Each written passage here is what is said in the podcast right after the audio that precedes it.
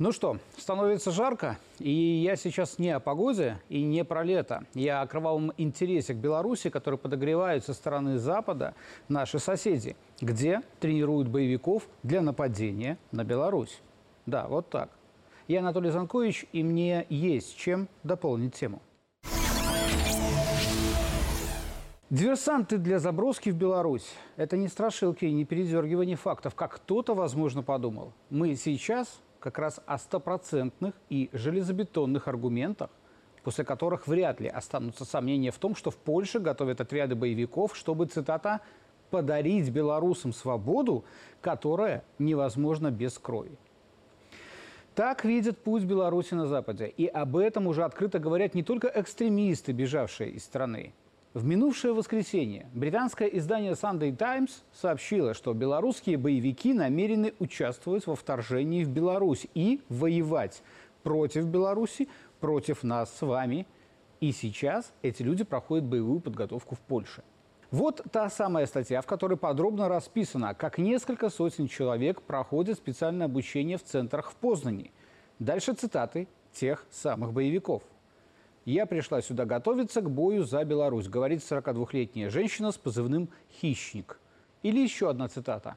«Мы попробовали мирный путь, но никогда государство не завоевывало свою свободу без крови». Это уже прямая речь от 60-летнего электрика с позывным «Дедушка». Так и хочется ответить словами из мема. «Дед, пей таблетки, а то получишь по...» Но до шуток ли? Репортаж «Таймс» Фотографии прилагаются. Словом, факт номер один. Теперь о том, насколько это серьезно. И факт номер два. В конце мая экс-замминистра обороны Польши Вальдемар Шипчак заявил, что его страна, то есть Польша, готовится к вооруженному перевороту в Беларуси, а сам мятеж будет поддерживаться военными оттуда. być gotowymi do wsparcia tych oddziałów, które będą prowadziły operacje przeciwko Łukaszence. I my mamy powody do tego, żeby pomagać innym, tak jak pomagamy Ukraińcom. Wydaje się, że jest czas na to, żeby się przygotować, żebyśmy tego momentu nie przespali. Niech mi pan wierzy, to się stanie. Naród białoruski poprze ich i z entuzjazmem pójdzie przeciwko Łukaszence. Łukaszenka już nie ma wielkiego potencjału militarnego, żeby zapobiec takiemu powstaniu. Rosja mu niewiele pomoże, bo będzie miała problem. Będzie eksodus ludności w Białorusi na pewno w kierunku Polski. Trzeba być na to gotowym, że na Białorusi wybuchnie powstanie. Да, я тоже засомневался, когда такое услышал, но сказал генерал. И сделал он это в эфире самого рейтингового в Польше коммерческого телеканала «Полсат». Вот что это? Влажные мечты генерала? Прощупывание? Информподготовка? Изучение возможностей? Все что угодно. И в любом случае это прямая угроза. Так или иначе, заявление Скшипчака не осталось без внимания. К сожалению, они мои заявления не слышат. А вы, наверное, знаете, что я несколько месяцев тому назад говорил о том, что они готовятся ну, к восстанию, к революции. Я не знаю, к чему они в Беларуси готовятся. А то, что они готовятся у нас э, к какому-то, может быть, мятежу очередному, ну, мы это знаем давно. Мы отслеживаем этих ребят, о которых этот больной генерал говорил, что Э, там создаются хоругви, целые полки там или батальоны. Ну, они так это называют. А на самом деле ну, мы знаем, где они находятся, и поименно знаем всех. Мы готовы. Пусть приходят. Только суньтесь. Ответ будет крайне жестким. Президент это неоднократно подчеркивал. Еще во время послания белорусскому народу и парламенту.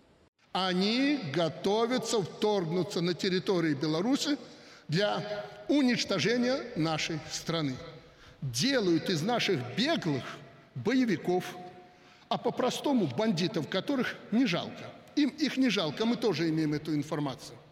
Первый опыт они сегодня получают в Украине. Правда, больше, как пушечное мясо. И еще одно безумство. Командующий 101-й воздушно-десантной дивизии США генерал-майор МакГи или МакГи – конец прошлого года. Беларусь является одной из возможных целей.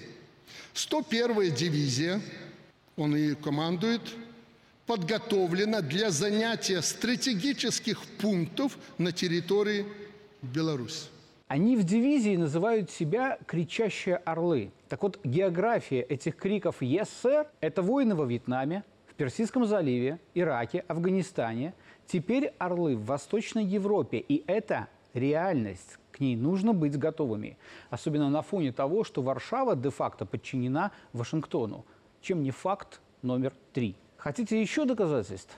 Вот, две недели назад беглые, воюющие на Украине по видеосвязи, заявили буквально следующее. Беларусь можно вызволить только силовым шляхом.